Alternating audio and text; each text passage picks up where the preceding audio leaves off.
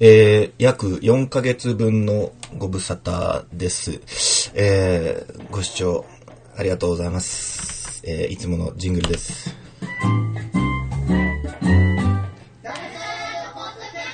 えー、いつもいつもお聞きいただいてありがとうございます。えー、 DULL-COLORED POP の、えー主催、作、演出をしております、谷賢一です。えー皆様いかがお過ごしでしょうか？えー2月に更新して以来ですので、えー本当に久々の、えー更新になりますけれども、えーまあ、ダルカラドポップはですね、えー劇団ですので、えーあの、活動してる時としてない時期が、えー当然ありまして、えーついに、えー新作公演の稽古に今日入りました。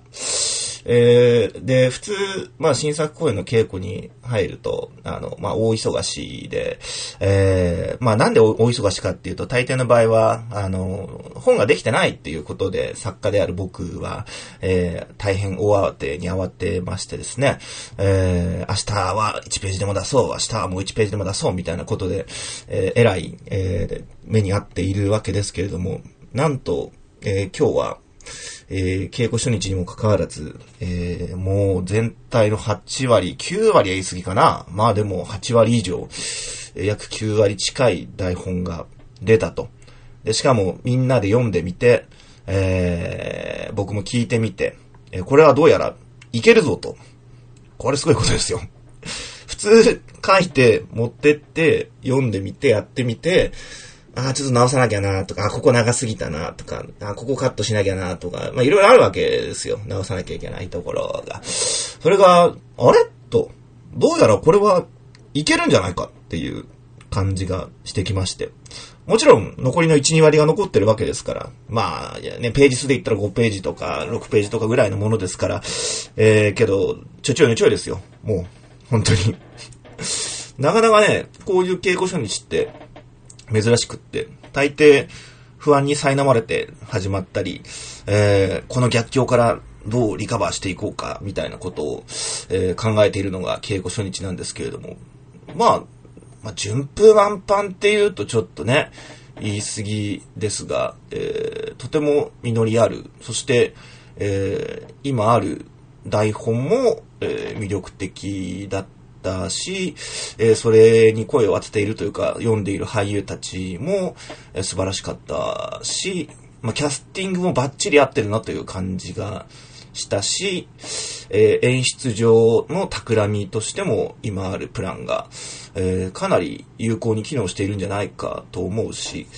えー文句なしの、うん、稽古初日だったんじゃないかなと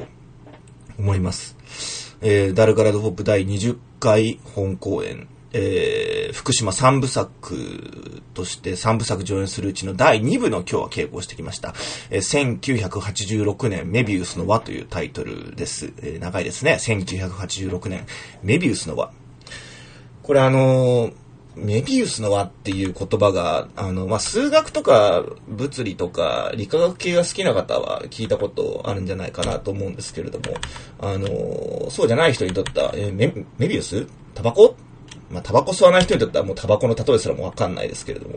メビウスの輪って何のことじゃっていうふうに、えー思われるかもしれませんから、えーちょっと今回、えー台本の注釈に書いた、えーメビウスの輪の、えー解説を、えー読んでみようかな。はい。えーちょっと今開いてますんで。はい。えーメビウスの輪とは、えー長い帯状の端と端を、えーあ、な、長い、メビウスの輪とは、長い帯状の紙の端と端を180度ねじった状態で結び合わせた特殊な図形。えーこれ想像できますかね？なんか、一枚の長っぽそい、えー紙切れというか、えー紙の帯を、え想像してみてください。まあ、なんか長い、え紙の帯、トイレットペーパーみたいなもんでもいいですし、短冊みたいなものでもいいですし、それをこう、普通に輪っかにすると輪っかになりますけど、輪っかを作るときに、キュッと一回ねじってやって、180度ねじった状態で結び合わせた形のことを、これメビウスの輪という風に言うんです。想像つきますか？頭の中で。えー、ちょっとねじってくっつけた輪っかなんですけれども、これは、えー表面を指でなぞっていくと、えー表から裏に、こう、行くんですね。表面をずっと覗っていくとねじれがありますから、裏に、あ、12時ですって。あ、これ、あの、僕のパソコンが時報を、あの、ボイスで必ず教えてくれるんですけれども、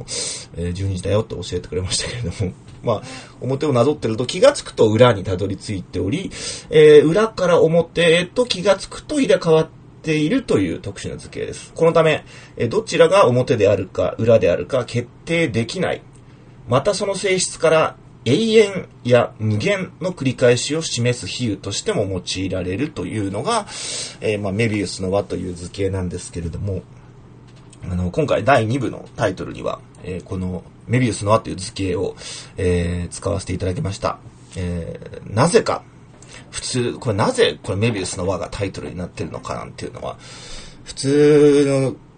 の、まあ、公演の場合には、あの、これを見た後に考えてくださいっていうことで言わないと思うんですけれども、あの、全部喋ってみようと思います。なので、あの、ネタバレとか嫌だなっていう人は、ぜひ、あの、こっから、あの、3分ぐらい聞かないでほしいんですけれども、えー、要は、そのねじれの部分っていうのに僕はとても、えー、興味を持ったんですね。えー、今回第2部の主人公に、モデルにしている人物がいまして、これは岩本、えー、岩本忠夫さんという実在の人物であり、えー、双葉、えー、町、えー、原発立地自治体であった福島県双葉町で、えー、1985年から約20年にわたって町長を、えー、務め上げられた、えー、方なんですけれども、この岩本さんの人生を、まあ、モデルにして、えー、創作しているのが、えー、今回のお話なんです。で、彼の人生っていうのが、あの、非常に、原発、もともとは大反対、反対派のリーダーとして活躍していた人が、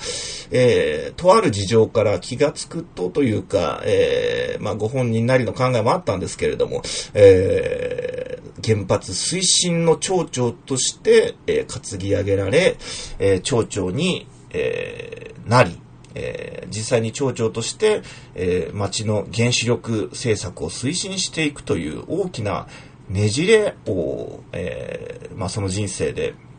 まあ、演じたというか、えー、辿った方が今回の作品のえー、主要なモチーフ、モデルになっております。えー、で、彼の人生もそうですし、彼を取り巻く言説、えー、彼の、え置かれた状況というのが非常にこう複雑にねじれた状況でしたので、まあ、それがもう劇の題材としてはとても面白いなと思い、それで今回、えー、1986年メビウスの輪ということで、えー、題材にしたもんですから、えタイトルもそのメビウスの輪というものを持ってきました。で、まあ、第2部、まあ、第1部は去年、あの、先行上演、えー、コマバーゴラ劇場で、えー、約2週間半にわたって上演しまして、えー、連日満員御礼、えー、完売売り止め、えー、当日券も、えー、売り切れ続出という、えー、嬉しい悲鳴の中で、えー、幕を開け幕を終えることができましたが、えー、まあそれの、続編が、えー、第2部今回のメビウスの1になります。えー、で、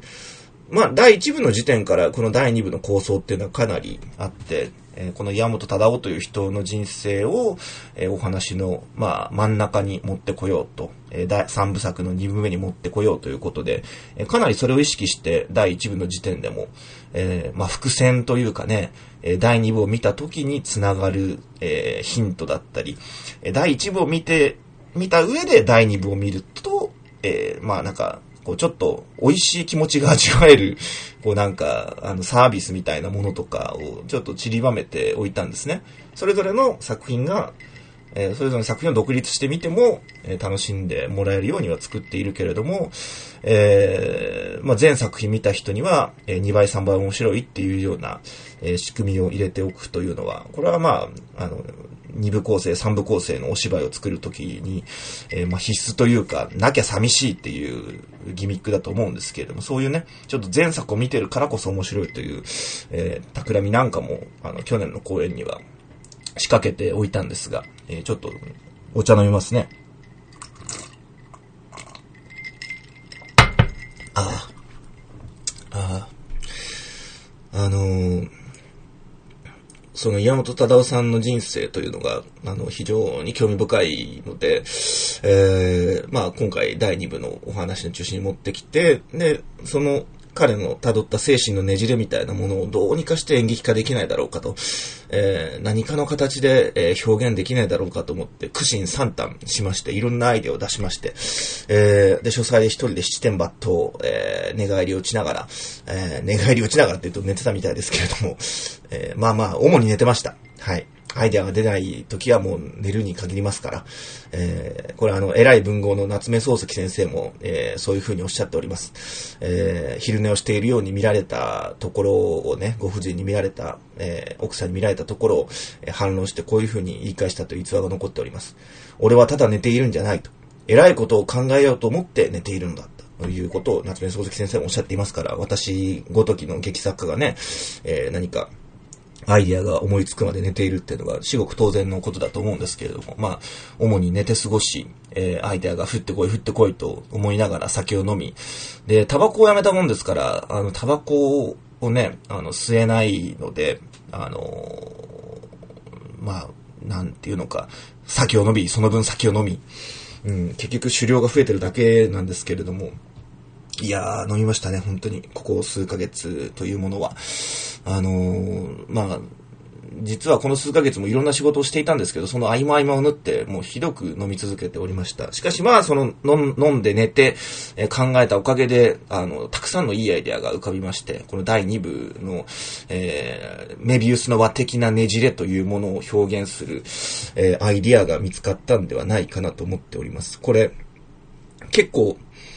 あの、自信作です。はい。あの、この時点でこれだけの手応えがあるということは、えー、きちんと、きちんきちんと、えー、お稽古していけば素晴らしい作品になるだろうと思いますし、えー、現時点でのコンセプトは、あの、大正解、間違っていないなという感じがしました。で私は、会話劇の作家ですから、今まで自分が作った会話劇の中で、まあ、傑作、名作、よくできたねっていう呼ばれてるやつがいくつかあるわけです。あの作品良かったねって言われるやつが。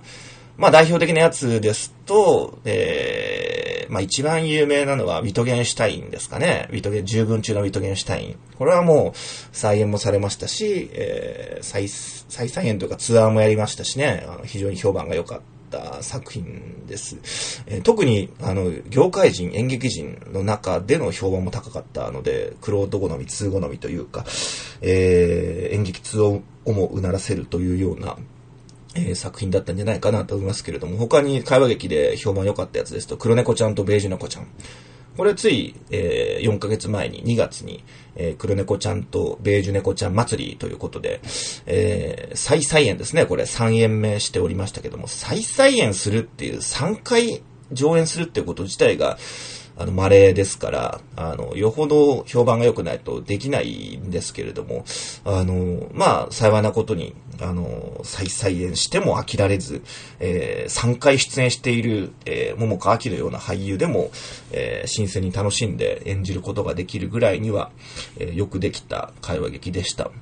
あとは、これは見た方が実はこのラジオを聴いてる方の中では少ないかもしれませんが、去年上演した、えー、光より前に、えー、夜明けの奏者たちというタイトルの、これ、紀ノ国屋ホールで上演したお芝居ありましたけれども、これもね、かなり業界内での評判は、えー、高くて、えー、演出家だったり、クリエイターだったり、俳優だったり、えー、プロデューサーだったりの中では、あの、谷健一の会話劇の傑作だ、なんていうふうに言われて、で、僕も、あの、よくできたなと、うん、みんな、俳優たちも、えー、みんな良かったし、えスタッフワークも良かったので、自信満々に思っていたんですけれども、これで、岸田賞のね、あの選考委員さんから、あの、台本送ってくださいなんて言われたので、白水社に、えー、へこへこと送りまして、あ、これは岸田にノミネートされるに違いないと思っていたら、えー、箸にも棒にもかかわらず、えー、ノミネートすらされなかったっていう、もう屈辱というか、怒りというかね、えー、悲しみというか、わかりませんけど、あの、僕ね、ずっとそうなんですよ。もう、4年か5年ぐらい、ずっと毎年のように岸田賞というか白水社から、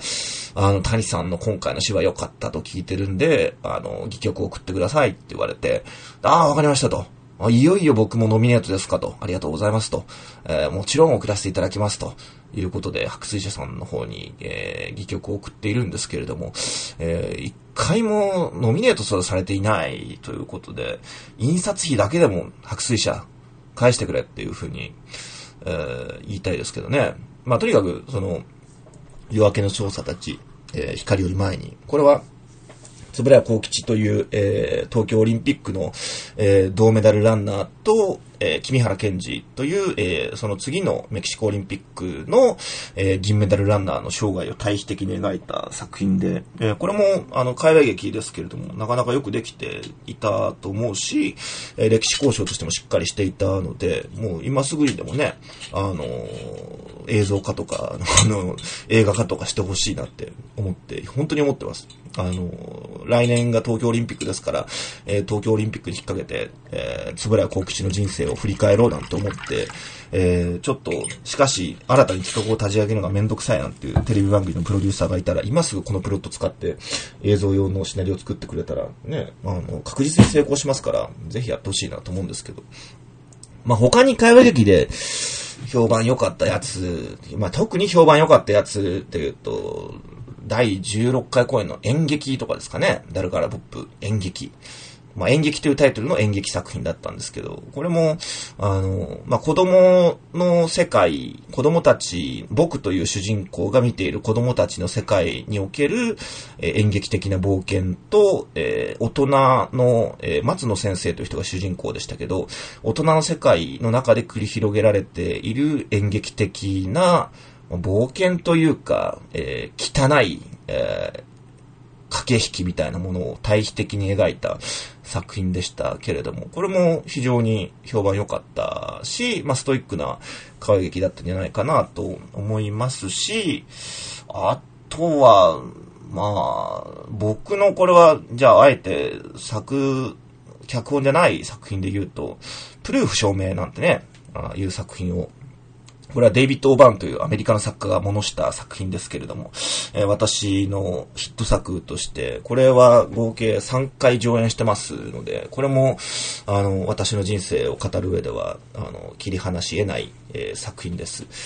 えー、これは天才数学者のロバートと呼ばれる天才数学者の娘キャサリンが、えー、まあ、父親の死を嘆いて、で、えー、そこに訪れた、えー、若い数学者ハルとの間に、えー、生まれる、まあ、恋模様というか、なんというか、まあ、人間模様、圧力、えー、才能とは一体何だろうかと、えー、いうことを描き出した作品でしたけれども、プルーフなんかも非常に評判良かったですけれども、そういうね、なんか、まあ、過去の傑作、河合劇と比較しても遜色ないレベルに、すでにもう、えー、近づいているというか、仕上がっているというか、素材としては、えー、そういう、えー、ポテンシャルを持った作品になっていると思いますので、えー、あとはもう俳優たちに魂を吹き込んで、えー、どんどんと、え、磨き上げていくだけだなと思っております。えー、6月8日だったかな？チケットの発売が、えー、っと、ちょっと今ホームページを見ますんで、お待ちください。えー、劇団の先行予約をね、5月の11日から24日でやっていたんですけれども、5月24日で終わってしまったんですが、あ東京公演の、えー、一般発売開始は6月8日の午前10時からを予定しております。えー、チケットピア及び、えー、東京芸術劇場ボックスオフィスにて販売しております。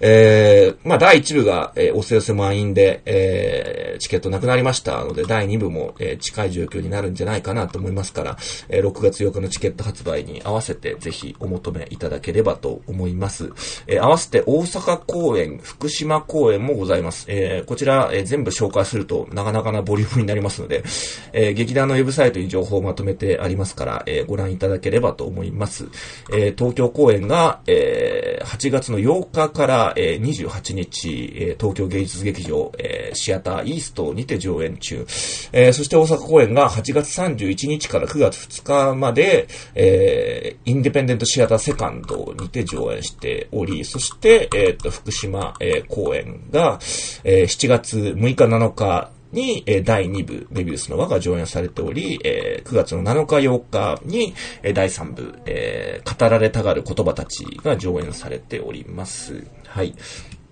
あのー、ぜひね、見に来てほしい作品ですし、あのー、まあ、去年本当にチケットが売り切れてしまって、あの、見ていただきたい、見ていただきたい方全員に見ていただけなかったので、えー、今回は、あの、早めに、あの、ご予約いただければと、あの、思っておりますから、え、特にこのラジオを聴いてるようなマニアックな方は、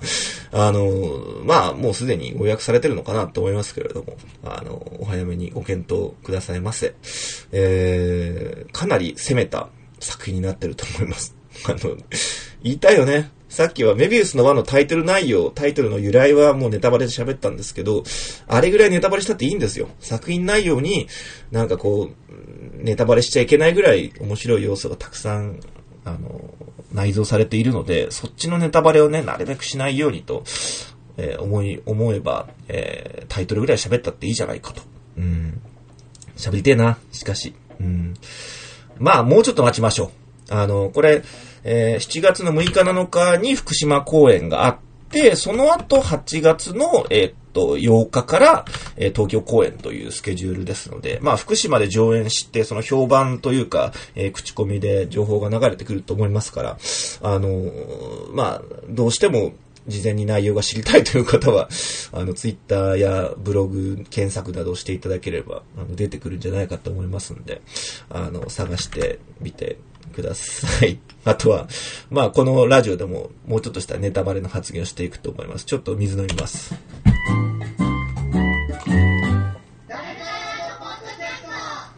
まあ、水飲みますなんて言いながら、圧倒的にウイスキーを飲んでるんですけどね。あの、こんだけ喋ってると、いいでしょうん。なんか、あの、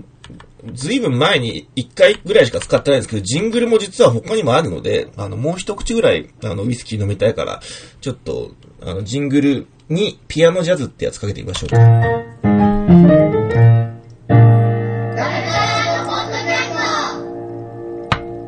ピアノジャズってこういうことか。あの、ちなみにジングルさんがね、ドラムジャズって書いてあるんだよね。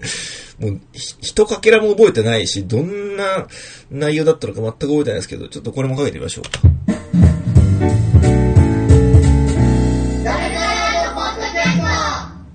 ああ、そうですか。ジングル4も聞いてみようか。ニュース風って書いてありますね。ニュース風。はははは。懐かしいな。これ聞いた覚えあるな。確かにニュース風ですね。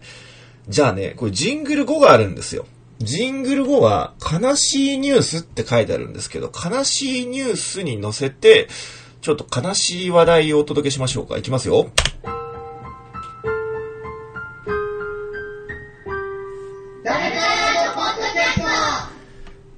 演劇集団、キャラメルボックスが、つい先日、解散を発表いたしました。ということで、まあ、このダルカラドポッドキャストで自分の劇団以外のことを喋るってことはまずないんですけど、これね、なんかちょっと喋りたくって、キャラメルボックス解散って、あの、これネットに書いてあった意見ですけれども、あの、演劇以外に例えるならば、そのスタジオジブリが解散したみたいな。アニメ業界に例えるなら、スタジオジブリが破産申請したとかと同じぐらいちょっと衝撃的なニュースなんですよね。あの、キャラメルボックスというのは、あの、まあ、1980年代から活躍、活動している劇団で、えー、まあ僕がもう生まれた頃からやってたんじゃないかな。うん。まあ、成井さんがもう50いくつのはずですから、えー、50後半ぐらいのはずですから、多分僕が生まれた頃ぐらいから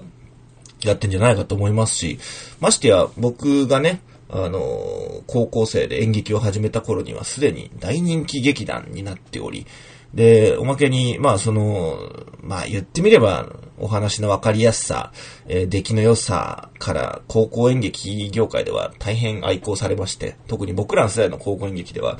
もうキャラメルを愛さない者は、えー、演劇を愛してないも同様だというか、本当にキャラメル党でなければ人にあらずみたいなあの、かなり過激に愛されていった劇団だったんですね。だから僕も今でこそ、あの、あんまりキャラメルボックスに影響を受けたようには見えないと思いますけど、高校生ぐらいの時には、あの、キャラメルのコピー芝居をよくやっていたし、キャラメルの台本をね、あの、まあ、当時、あの、台本なんか出版されてませんから、あの、DV、DVD もねえか、VHS ですよ。あの、VHS で、なんか劇場中継とかで放映されたやつをさ、あの、演劇部の先輩と手分けして、文字起こしして、で、それをなんとか、上演したりとか、なんかよくしてたんですよね。だ僕は高校1年生から演劇を始めて、で、今でもよく覚えてるんですけれども、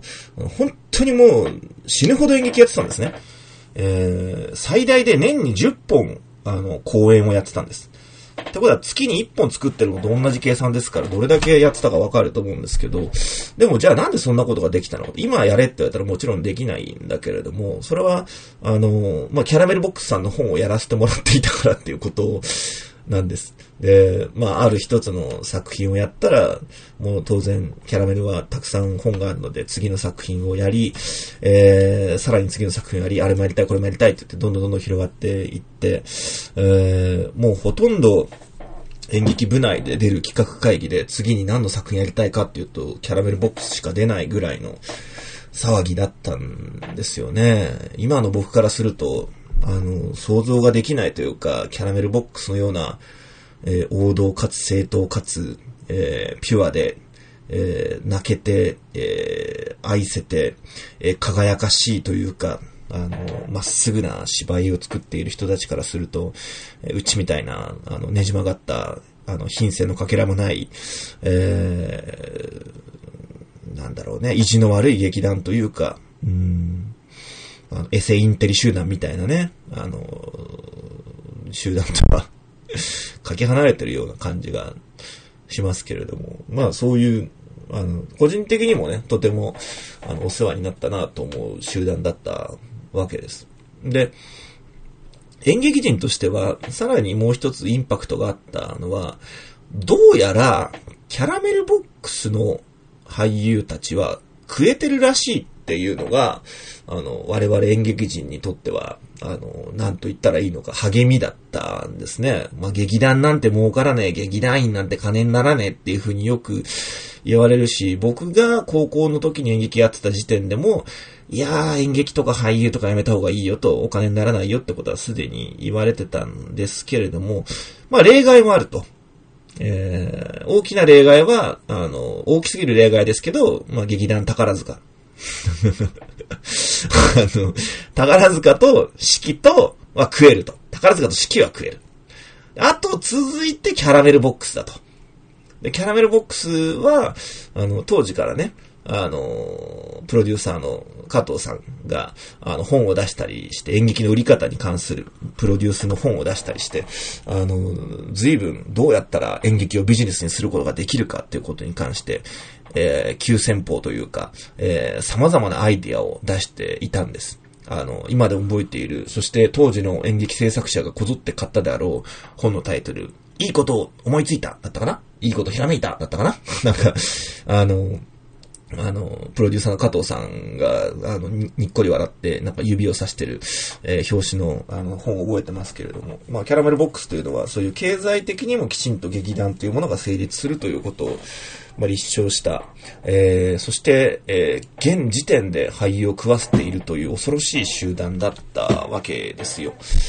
俺がね、あの、ついこの間、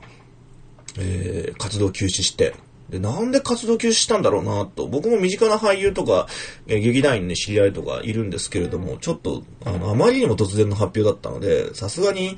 メールだの、LINE だの、電話だので、どうしたの？って聞くわけにもいかず、あの、まあ、そのうちわかるだろうと、おいおい会った時に聞こうなんて思って放置していたら、あの、追っかけるようにして、えー、経営している、えー、ネビュラプロジェクトという経営母体の会社の破産倒産が、えー、報道されまして、要は、あの、経済的な自由によって、えー、どうやら、えー、活動を休止したらしいということが分かってきたというのが、えー、ただいま6月5日、えー、午前0時24分での私の理解なんですけれども、あのー、まあわかんないですよ。別にキャラメルボックスは公式にね、なんかお金がなくてやめましたみたいなこと言ってるわけではないので、あの、本当のとこはわかんないですし、本当のとこはもう一生わかんないんだと思うんですけれども、あの、まあこれはね、本当に演劇人としては衝撃ですよ。あの僕ももちろん演劇で飯を食ってる人間ですし、演劇で劇団に飯を食わせたいと、えー、全員食わせられてるとは言いませんけれども、食わせたいと思っている人間ですので、それをやれていると思っていた先輩劇団、キャラメルボックスさんが倒れたというのは大きな衝撃です。まあ実を言うと、まあ元からね、あの、実は最近劇団員に給料出てないらしいみたいなこととか、未払いがあるらしいみたいな話は、ちょっと聞いてはいたんですけれども、でも、それは劇団が継続していくからこそ言えることじゃないですか。ね、あの、今月は払えないけど、来月まとめて返すよ、とか、あの、今はこの公演では出ないけど、次の公演で倍にして返すから、みたいなこととかっていうのは、まあ、お互いの信頼関係の中でやり取りされていることですので、逆に言うと、まあ、劇団が続いていることこそが、あの、キャラメルボックスが、あの、まあ、その、瞬間最大風速的には赤字だったこともあったんでしょうけれども、えー、トータル的に見れば、えー、黒字だったというか、あの、やりくりできていたっていうことだと思っていたんですが、あの、気がついたらぶっ倒れていたと。いやー、衝撃ですね。僕はついこの間、あれは何月ですか ?3 月ですよ。えー、3月の末日に、えっ、ー、と、サンシャイン劇場に、キャラメルボックスの公演を見に行きまして、で、もちろん満杯のお客さんで、えー、あやっぱりキャラメルボックスっていうのはお客さんついてるんだなと、えー、さすが、あの動員力もあって作品も面白いし、あの、僕が理想とする演劇の形態とは若干もちろん違いますし、今、僕がキャラメルの、あの、コピーをやるかって言ったらやらないですよ。あの、キャラメルの本を演出してみ、演出してみないかって言ったら実は結構やってみたいんですけど、あの、自分なりに、あの、解釈したり、味付けしたり、あの、風味をつけたりして、あの、成井さんの本をやってみないかって言われたら、ちょっとやってみたい気はするんですけど、まあ少なくとも、ただのフォロワーじゃなくて、まあキャラメルはキャラメル、うちはうちと。えー、成井さんと僕と、どっちが偉いわけでもなく、お互い一個の独立した表現者であるというぐらいには、えー、なんというか、あの、自分も年を取ったなと思っているんですけれども、まあ、とにかく3月に見に行って、相変わらずのキャラメルボックスパワーみたいなものを感じたんですよね。あの、まあやっぱり舞台上から発せられる熱というかエネルギーというか力というか凄まじいものがありましたし、実際問題、あの客席をさ、あのサンシャイン劇場の、あの、何百席あれ、七八百席あるさ、客席を埋めてんだから、大したもんだよ。うん、と思って、えー、見ていたんですけれども、それがもう、1、2ヶ月で倒産ですからね、本当に、世の中何があるかわかんないんだなっていう気がするし、あの、非常に演劇人としては衝撃的であります。だから、すごく考えることが増えましたね。あの、キャラメル、少なくともキャラメルみたいにやれば、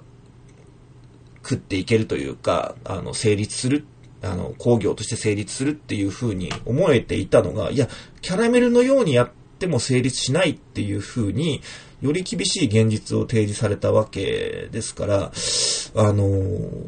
演劇人としては非常に、あの、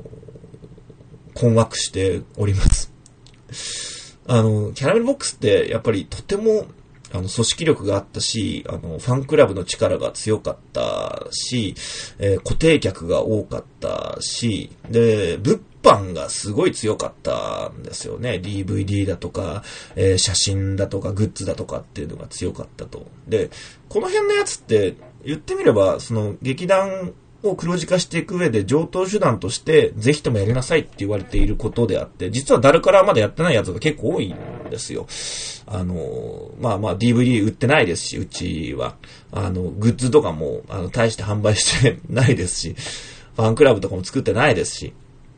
だから、本当に劇団の経営がややばくなってきたら、なんかそういうところを手こ入れしていかなければな、みたいなことを思っていたし、もしね、僕が劇団をもっともっと、あの、拡充していこうと思ったら、その辺を、あの、検討していかなきゃなと思っていたんですけど、あの、少なくともキャラメルと同じようにやっているだけでは、あこの、あの、経済というか社会というか乗り切っていけないということが分かっちまったわけですから、あの、すごい恐ろしい話でもあるんですよね。まあ、ただ、あの、絶望ばっかり語ってもしょうがないですから、僕みたいな世代、まあ、成井さんよりは二十歳ぐらい下ですから、あの、成井さんより二回り下の世代から言ってみると、やっぱり、その演劇とか集団の形態、形っていうのは変わってきてるんだろうなと思うんです。その、例えば今回やってる私の、えー、福島三部作、えー、誰かがポップ演劇福島三部作というのは、あの、東京、大阪合わせると150人ぐらいのクラウドファンディングの支援者がついてくれていて、あのほとんど、ほとんどっていうか、あの、一応なんか稽古場見に来れるよとか、なんか、あの、グッズが手に入るよとか、あの、クレジットがウェブに乗るよとか、特典は用意してるんですけれども、別にそういうリターン目当てではなく、ただ純粋に応援したいからということでお金を出してくれている支援の方々っていうのがとてもたくさんいらっしゃるんですね。すごいことだなと思うし、ありがたいことだなと思うんですけれども、あの、すごく演劇に参加したいっていう人が増えてきたっていう実感を私自身は、あの、覚えております。昔みたいに、えー、劇、劇を作る側と、えー、劇団側と見る側、観客っていうのが、あの、なんていうか、分離している状態ではなくって、えー、演劇を作る側の中にお客さんも浸透してきているし、演劇を作っている我々もお客さんの中に入っていくような、なんかお互いの垣根が消えていくような感じというのを私は、えー、抱いておりまして、その辺をどういうふうに、えー、ビジネスモデルだったり、え、システムとして、え形にしていくかっていうことが僕にとっての喫緊の課題なわけですけれども、えー、少なくともその観客と演劇との関係っていうのは大きく変わってきたというふうに思うんですね。だから、あの、80年代、90年代、そしてまあ00年代もそうですか、あの、大成功した、えー、そして業界内をうならせた、えー、キャラメルボックスという劇団の成功例を我々はもちろん学ぶべきだし、知っておくべきなんですけれども、あの、まあ、これから先の演劇界をになっていくというか、あの、作っていく私としては、キャラメルの、えー、良い点を引き継ぐだけではなく、また新たな、えー、挑戦だったり、新たな、えー、魅力の提示、えー、まあ、送客なんていう風にね、お客さんを作ると書いて、送客と言いますけれども、えー、新たな、えー、観客層の開拓ということ、えー、アウトリーチ、えー、をしていかなければならないんだな、なんてことを、えー、キャラメルが倒れたことによって、えー、すごく考えます。本当にね、あの、これは演劇をガチでやってる人じゃないとわかんない衝撃だと思うんです。キャラメルが倒れるっていうことが、どれぐらいやばいことなのかっていうのは、コンピューター業界に例えるならば、アドビシステムズが倒れたみたいなことですからね。これも微妙な例えすぎてわかんねえかな。あの、フォトショップとかイラストレーター作ってるアドビシステムズが倒れたとかね。文房具メーカーに例えるんだったら、あの、国与が倒産したみたいなね。国与ですよ、国与。もうもう、もう、一流というか、もう第一人者みたいなメーカーが倒れたとかね。あの、紅茶業界に例えるなら、リプトンが倒れたとかね。まあ、それはたまたま今目の前にリプトンの、あの、レモンティーが置いてあるから、言ってんですけど、まあ、とにかく、あの、業界の第1位というか、あの、先駆者が倒れた衝撃をあの感じております。はい。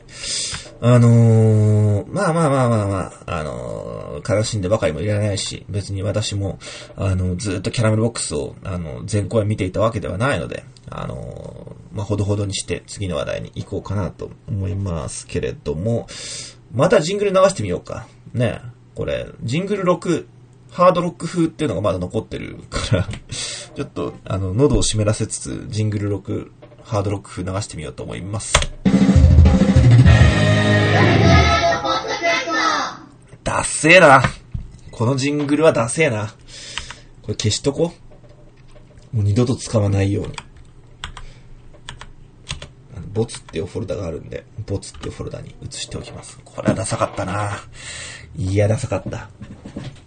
ちょっと聞いてらんなかったな。あの、ここ2ヶ月、3ヶ月ぐらい何やってたかっつう話をしようかななんて思っておりますけれども、えー、2月に黒猫ちゃんとベージュ猫ちゃん祭りということで、えー、4人の、私入れて4人の演出家による、えー、4バージョンの、えー、黒猫ちゃんとベージュ猫ちゃんを一挙上演するなんていう、えー、野蛮な企みをやって、えー、おりまして、えー、それから、えー、その公演が終わった後に、えー、私は乃木坂46と仕事をしておりました。もうこれは谷健一をよく知ってる人からすると、もう笑い出してしまいそうな話だと思うんですけれども、えー、乃木、乃木坂46ですよ。あの、僕がアイドルさんとお芝居を作るなんて世も末だなって思いますけれども、でも、あの、乃木坂46というか、まあ、その間に入っている制作会社の方から、えー、やってみないかっていう風に声をかけていただきまして、で、僕が、あの、いや、ガチで演劇作っていいんだったらやりますよと。あの、真剣に、あの、お芝居やります。やっていいんだったら、それ、それに、あの、乃木坂の子たちが出るっていうんだったら、ぜひやらせてくださいということで、しかも、どうせやるんだったらシェイクスピアやらせてくださいと。真剣にやりたいので。っていう話をしたら、あの、乃木坂というか、まあ、秋元さんのサイドから、ぜひやってくれっていうことでお声が来たので、えー、3人でやるロミオとジュリエットという上演台本を作成しまして、えー、ロミオとジュリエットと、それ以外全部っていう、あの、かなり思い切った、えー、役の書き分けをしましてですね。これがなかなか面白かったんですよ。まあ、ロミオ役はロミオ役やって、ジュリエット役はジュリエット役やるんですけれども、それ以外全部役っていうのが、まあ、早替えの連続になりますから、まあ、ウバからマキューシオからティボルト、ティボルトやんなかったか？ウバからマキューシオから、えー、なんだ、えー、お母さん、えっ、ー、と、なんだっけあれ。あ のキャピレット夫人か。えー、から、神父からね、えー、いろんな人に早替えして、で、その早替えが間に合ってない感じとかもギャグにしたりとかして、えー、やってまして。で、乃木坂46というのは、あの、総選挙、いわゆる AKB 総選挙みたいなやつをやってないんですけれども、その、私が参加した公演、えー、なんだっけ、えー、なんだっけ、3人のプリンシパルという公演では、あの、前半でお客さんの投票によるオーディションを行って、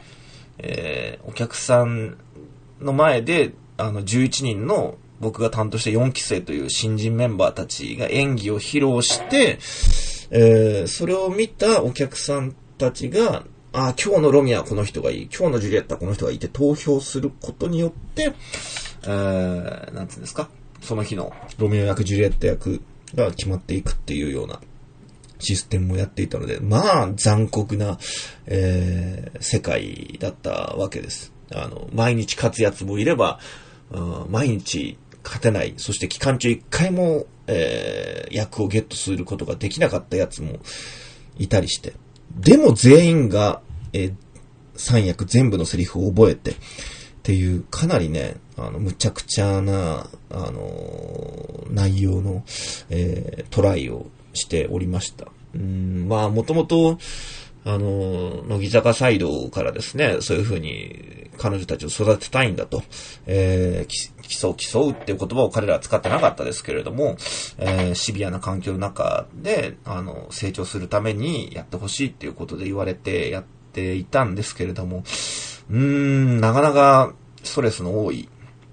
公演でしたね。うん結果的には面白いものが作れたなと思うんですけれども、でもやっぱり一緒に稽古してると、親心、里心っていうものがついていくわけですよ。11人のメンバーがいたら、あ、この子はこういうのが得意だけどこれが苦手なんだなと。あ、この子はこういうの苦手そうに見えてるけど、こういうことやらせると面白いんだなとか、あ、この子はちょっとなんというか、あの、シャイというか、あの、恥ずかしがり屋だけどすごい真剣に考えてんだな、みたいなことが、やっぱり、11人分見えてくるので、最終的には、あの、もう11人全員応援したいみたいな気持ちになっちゃって、でも、もちろん、さっき言った通り投票制度ですから、その日出演できるのは、11人中3人だけっていうことで、えー、かなり、あのー、しかもお客さんが見てる前でさ、投票して、あのその日の配役を決めるなんていうのは、えー、まあ残酷ですよ。リアリティショーもいいいいとこですよ。あのこれはもう裏話になりますけど、あの、まあ、ただ、そういう残酷性みたいなことを、あの、やめとこう。やだ。怖い怖い。ちょっとなんか裏話で、そのなんか、あの、なんつうの？なんつだ、なんつだっけ、あの、経営会社とか 秋元さんとかが、あの、どういう風に言ってたかっていう話を、あの、しようかと思ったけど、もう怖いもん、あの業界。ちょっと近寄らないようにしておこうと思います。はい。またね、あの、11人全員が出れるお芝居があったら、ぜひね、一緒にやりたいななんて思いますね、本当にね。もう一人も落としたくない。あの、全員が出ているっていう芝居を作れたら、あの、僕は一緒に稽古する中で11人の個性っていうものをある程度見れたと思うので、なかなかいい本書くと思うし、えー、演出でも引き出せるんじゃないかな、彼女たちの魅力をっていうふうに思うので、あの、ご縁自体はあったらいいなと思いますけれども、裏話はしません。はい。あまりにも資本の力がでかすぎるので、いくらね、リスナーの行儀が良くて、えー、喋ったことを絶対に、えー、ツイッターやブログに書かないと、えー、言われている。そして今まで本当に、本当に見事に一回もだよ。一回も業界選ばなし的なことをしてもさ、あの、誰もなんか僕がこの、ダルガードポッドキャストで喋った、あの、うっかり話とか、あの、暴露話とかぶっちゃけ話を、あの、なんかツイッターとかブログに書き散らかしていないので、本当にね、あの、このメディア信用しているんですけれども、さすがに、さすがに AKB は怖い。乃木坂は怖いっていうことで、あの、喋らずにおきます。ね。やっぱり、あの、マスコミュニケーションっていうのは怖いですね。他何やってたかっていうと、その乃木坂46にシェイクスピアを必死でやらせるってし、えー、公演をやってた後は、まあ、あの、今言ってた、あの、福島三部作の執筆をひたすらやってるわけですけれども、同時並行して、えっ、ー、と、レイモンド・カーバーというアメリカの短編作家、えー、短編小説の名手がおりまして、えー、この人のリーディング公演の演出なんていうお仕事もしておりました。まあこれは実は去年にも一回やったんですけれども、大変評判が良かったので、去年は兵庫だけだったんですけど、今年はじゃあ東京でも上演しようなんつって、えー、東京と兵庫、兵庫、兵庫東京っていう順番ですけど、兵庫東京という順番で、あの、レーモンド・カーバーの、え短編小説を、え、4人の実力派俳優が朗読するなんていうことで、え、結構豪華なメンバーでしたよ。うん、手塚徹さん。ね。中村徹さん。お矢崎博くん。ね。平田光さんなんつってもう、皆さん、まあ、それぞれ、こう、こうなんか、生息している住まいは違いますけれども、実力派俳優と言っていい人たちに読んでいただきまして。で、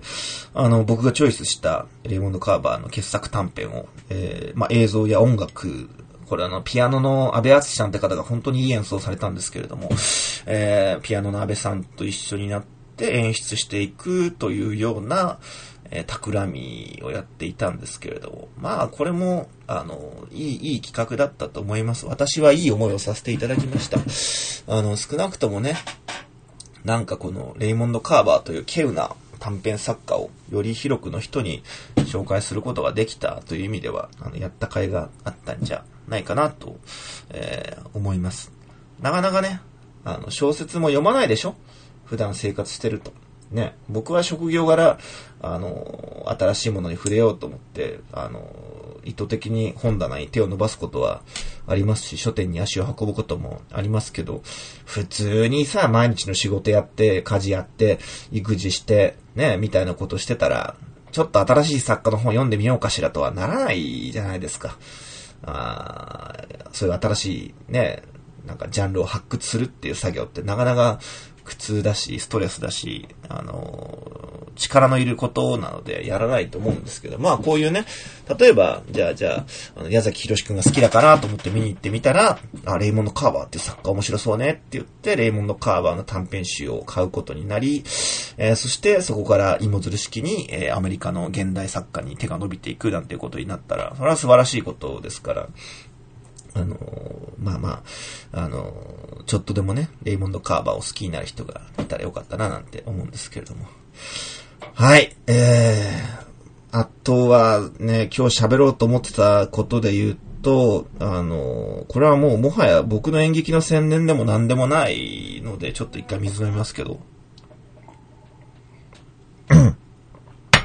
で、水飲みますけどと言いながらずっとウイスキー飲んでるんですけど、ね、あの、最近の僕にとっての大きな話題としては、あの、5月の1日、令和元年の初日にですね、僕が大変仲良くさせてもらっている大親友、平ちゃんこと、島良平くんが率いるドレスコーズという、えー、架空バンド。架空バンドって言うと怒るだろうけど、あの、島良平以外のメンバーが毎回入れ替わるという、なんかバンドの名前をしたバンドじゃないもののニューアルバム、えー、ジャズというタイトルのアルバムが発売されました。これが素晴らしかった。もう1ヶ月ずーっと聴いてた。正確に言うと2ヶ月ずーっと聴いてた。あの、僕は多分ね、ドレスコードのジャズを、あの、世界で5番目ぐらいに聞いた人だと思うんですね。マスタリングなのかな、あれは。あの、終わった、あの、MP3 のデータをすぐさま、あの、ヘイちゃんが送ってくれて、で、君にだけ最速で送るよ。君に世界で一番最初に送るなんて言って、あの、送ってくれて、すぐさま聞いて、で、それが3月の何日ぐらいだったのかな ?29 日とか28日とか。そのさっき言ってた乃木坂46の仕事をしてる最中だったの覚えてますけど、届いて、もうその日のうちに、あのまあ、携帯に入れて、もういくらでもリピート再生できるようにして、で、4月の間ずっとジャズを聴き続けて、ドレスコードのジャズを聴き続けて、で、でもまだ世間の人は聞いてないからネタバレしちゃいけないし、あの、ネタバレ的な情報は出てこないので、自分の中で温めるだけだったんですけれども、それが5月の1日を過ぎると、世間の人も聞いて感想を言うようになるし、えー、それに伴って、島良平くんのインタビューとか、あの、解説とかが、えー、様々出てくるようになって、また美味しくなって、あの、しゃぶり尽くすように、あの、2週目というか、もう何十週目かわかんないですけど、また5月に入っても聴き続け、これはね、本当にいいアルバムでした。あの、すごく企みに満ちていて、えー、そして、あの、まあ、ロマ音楽、ジプシー音楽とポップスの融合、そして人類が、え、滅亡する瞬間に流れている音みたいな壮大なテーマを掲げつつ、とても聞きやすいというか、あのー、なんていうのかな、あの耳に残るフレーズ、つい口ずさみたくなるような、えー、音、え言葉、えに溢れていて、聞き流していても面白いし、あとは、あの、僕は自宅のスピーカーというシステム、自宅のスピーカーシステムをある程度いいやつにしたんですね。その何十万するやつじゃないですけど、まあ、あの、そこそこ万円するやつを買って、それで聞くとね、まあ、音の厚みと深みみたいなやつが、あの、素晴らしい、えー、アルバムというか、録音になっていて、あの、いいですよね。やっぱりそういう音の厚さを楽しむことができるアルバムっていうのは。うん、だ家で聴くのも楽しかったですしね。あの、素晴らしいアルバムでした。あの、まあ、このラジオ聴いてる人は、このポッドキャスト聴いてる人は、あの、音楽ファンじゃなくて演劇ファンが大半だと思いますけれども、ぜひね、えー、ドレスコーズ、まあ、ドレスコーズのアルバムはね、どれを聴いても結構面白いので、ぜひ聴いてみてほしいなと思います。僕がおすすめするならば、うーん、どうなんだろうな。どれから聞いたら面白いんだろうな。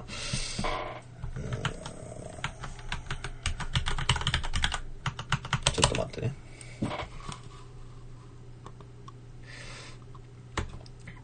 やっぱり、その、まあ、ドレスコーズのデビューアルバムであるザ・ドレスコーズを一回聞、聞いてから、その後はどれに行っても面白いと思います。うん。僕は、あの、平凡っていう、あの、5枚目のアルバムがすごい好きなんですけれども、これはもう音楽性がガラッと変わってて、聴き比べるにはとても面白いですし、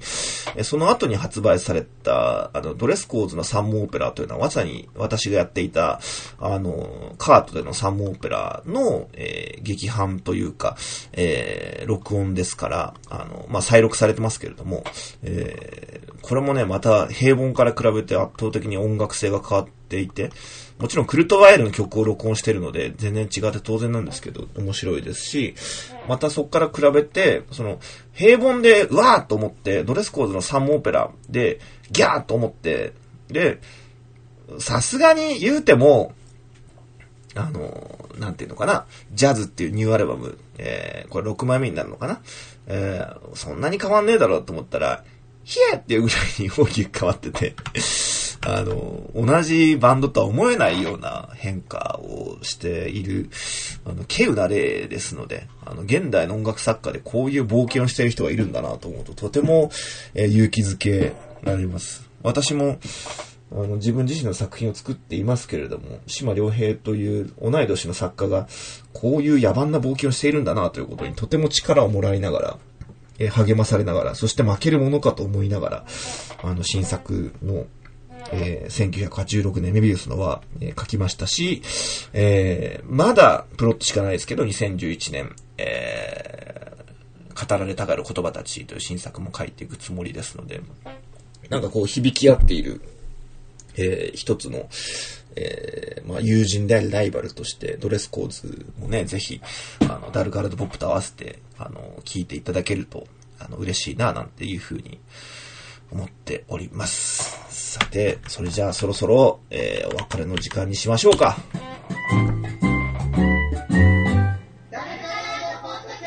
えー、ダルカラドポッドキャストではお便りを、えー、一応募集しております。えー、dcpopradio.gmail.com、えー、dcpopradio.gmail.com まで、えー、お届けください。ちなみに、募集しておりますなんて言っときながら、あの、なんだ、メールボックスすら開いてはおらず、今、今開いたんですけども そしたらちゃんと来てるんですね、お便りが。ちょっとこれだけ紹介したら、これだけ紹介したら、あの、おしまいにしましょう。えー、谷先生こんばんは。えー、誰から猫ちゃん祭り、えー、公演お疲れ様でした。お忙しい谷先生なので、もう次の仕事へと、えー、身も心も移動しておられることと思いますが、長い期間、あれだけのお祭りだったのですから、えー、通い詰められなかったけれども、ファン、えー、観客が、なかなか余韻から離れられないほどに参加していた感覚になっていたことはお許しください。なので、振り返りスペシャルしてください。今の時間からスペシャルは無理だな。ちょっとスペシャルは無理だけど、質問には答えよう。質問2つかい、3つあるけど2つだけにしますよ。はい。えー、一つ目。えー、谷先生の4演出バージョンの解説、見解、感想をお願いします。えー、詳しく長めに面倒くさからず、全バージョン同じぐらいの熱量希望ですって。嫌だよ、そんなの。しないわ、そんな解説。ちょっとさらっとぐらいだったらいいですけどね。さらっとぐらいだった。あの、まずは、あの、まあ、上演順で言いますけども、谷バージョンこれ見てる人しか面白くないからね、この話って。谷バージョンの感想というか評論をすると、まあ、あれは、あの、戯曲の中で提示されている、これは演じることに関する、演劇に関する演劇であるっていうことを、あの、極端にフィーチャーした演出であって、だからああいう、あの、セットを組み上げるところから始まり、えー、ほぼ素舞台に近い状態で上演され、えー、無対象で、えー、演技がなされて、え、そして、え、まあまあまあ、あの、猫たちまあいうような末路をたどるという、あの、まあ、極めて、あの、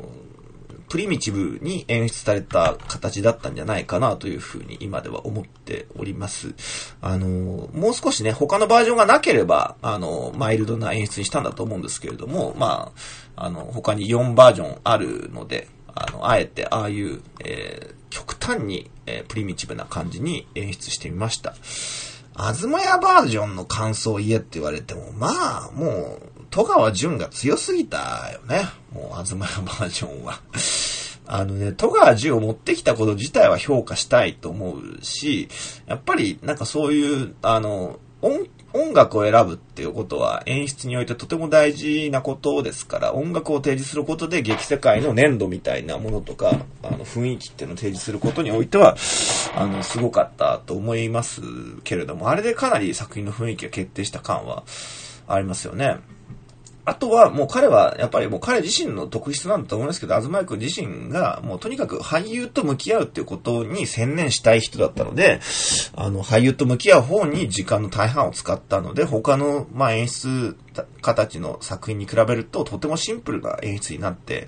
いたと思います。まあ、それはいいんじゃないでしょうか。あの、彼自身の興味の関心が、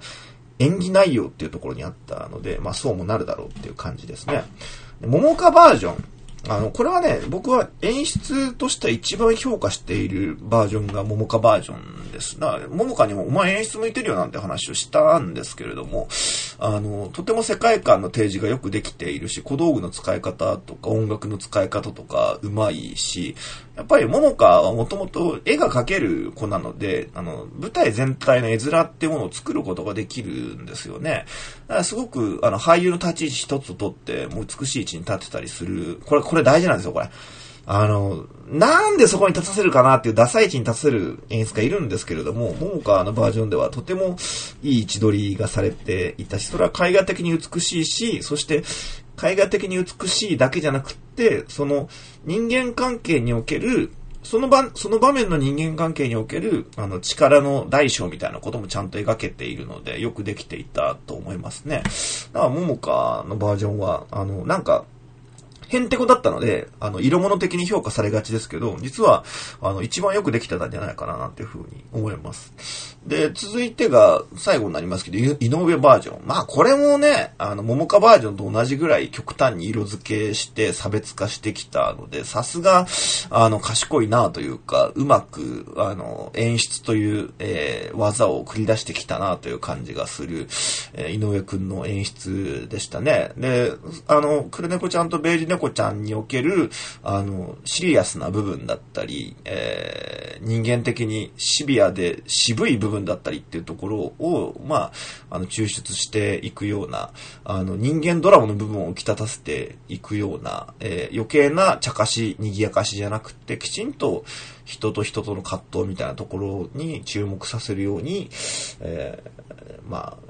誘導していった演出としては、これも、あの、なかなか、あの、巧みなというか、あの、練られた、あの、演出だったんじゃないかなというふうに思います。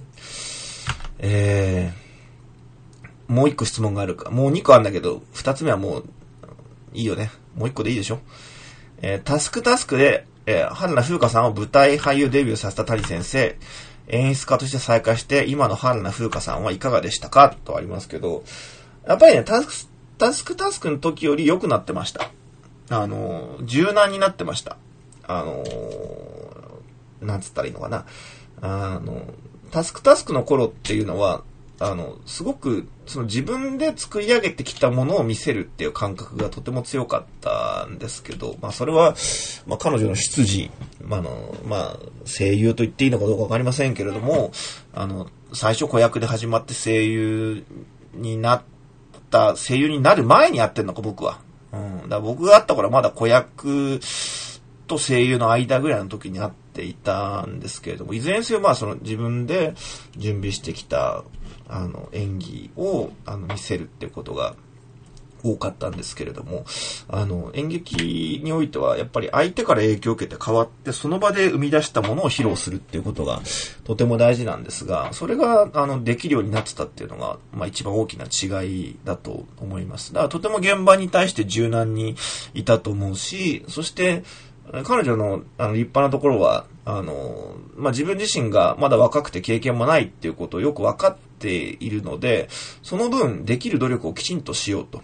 きちんとセリフを覚えてくるとか、一回言われたことはちゃんと、あの、ものにするとか、人から盗むとかっていうことを、なんかそういう、あの、口に出してみると当然なんだけれども、そういう基礎的な、そして、基礎だからこそ大事なことっていうのを本当に、あの、大事にやっていたっていう感じがして、あの、とても、あの、好印象でした。なんかやっぱりね、あの子は、あの、春風はさ、ツイッターの春風ちゃんの印象が強いから、なんか生意気とかさ、あの、ややこしいとかさ、あの、口が立つとか、弁が立つとか、あなんか頭がいいとか、可愛げがないとか、なんか、あの、生意気とか、いろんなイメージを多分皆さん持ってると思うんですけど、本人はね、本当にいい子ですよ。あの、僕が言うのもなんだけど、俺に言われてもあいつも嬉しいかどうかわかんないけど、本人はね、本当に、あの、素晴らしく素直な、いい子であって、ツイッター上ではああいうキャラになっちゃったから、なんかいろいろわーわーや、口差がなくやってますけれども、ご、ご本人としては本当に謙虚だし、真面目だし、真剣だし、あの、全然増長してないし、付き上がってないし、なんつったらいいんだろう。あの、世の中を甘く見てないし、あの、け、なんだろうね。謙虚ってまた言っちゃったね。ちゃんと人から学ぼうとする姿勢があるので、本当にいい子だと思います。はい。ということで、まあ、あの、こういうふうにね、お手、お便りも一応来たら紹介しますんで、あの、dcpopradio.gmail.com までお便りください。えー、それでは、あの、1986年メビウスの輪という、えー、ダルガーポップの、えー、勝負作が、えー、世に出ることになりますので、これから更新も増えると思いますけれども、あ、1時ですか。1時間以上喋ってんだね。うん。はい。えー、また、あのラジオも更新すると思いますんで、ぜひその際には聞いてください。誰かと、誰、もう、お前らには想像がつかないぐらい俺はウイスキーを飲んでいるんだ。うん。もう、なんか、こうやって一人、一人でさ、こうやってマイクに向かって自宅で喋ってるっていうことが、もう虚しいじゃないか。世の中はやっぱり生配信の時代ですよ。ショールームの時代ですよ。ね。な、17ライブの時代ですよ。みんななんか生配信やってるじゃないですか。でもね、僕はね、生配信だけはやりたくないんだよね。今更ポッドキャストやってるってこともちょっとお笑い草なんだけれども、あのもうとにかく自分の顔が画面に映っていて、ああ、こんにちは、なんとかさんいらっしゃいませ、えー、ゆっくりしてってくださいね、みたいなことを、なんか、このリスナー、リスナーというか、そのログインしてきた人とやりとりしている、あの感じが、あの、私にはもう絶対できないなと思うので、その双方向的なコミュニケーションを多分するキャパシティが私にはないので、こういうふうに一方的に自分の喋ってることをお届けするという形でしか、あの、皆さんにご勘弁いただけないと思いますから、あの、まだポッドキャストという形で、続けていこうと思います。えー、しかし、福島三部作が上演されるということは、更新頻度も上がると思いますので、ぜひね、あの、お聞きいただきたいなと思いますし、あの、なんかご質問とかあれば、あの、ちゃんとお答えしますので、えー、やばい質問、えー、答えづらい質問、おかしな質問、えー、ぜひお待ちしております。それでは、誰からだポッドキャストでした。さよなら。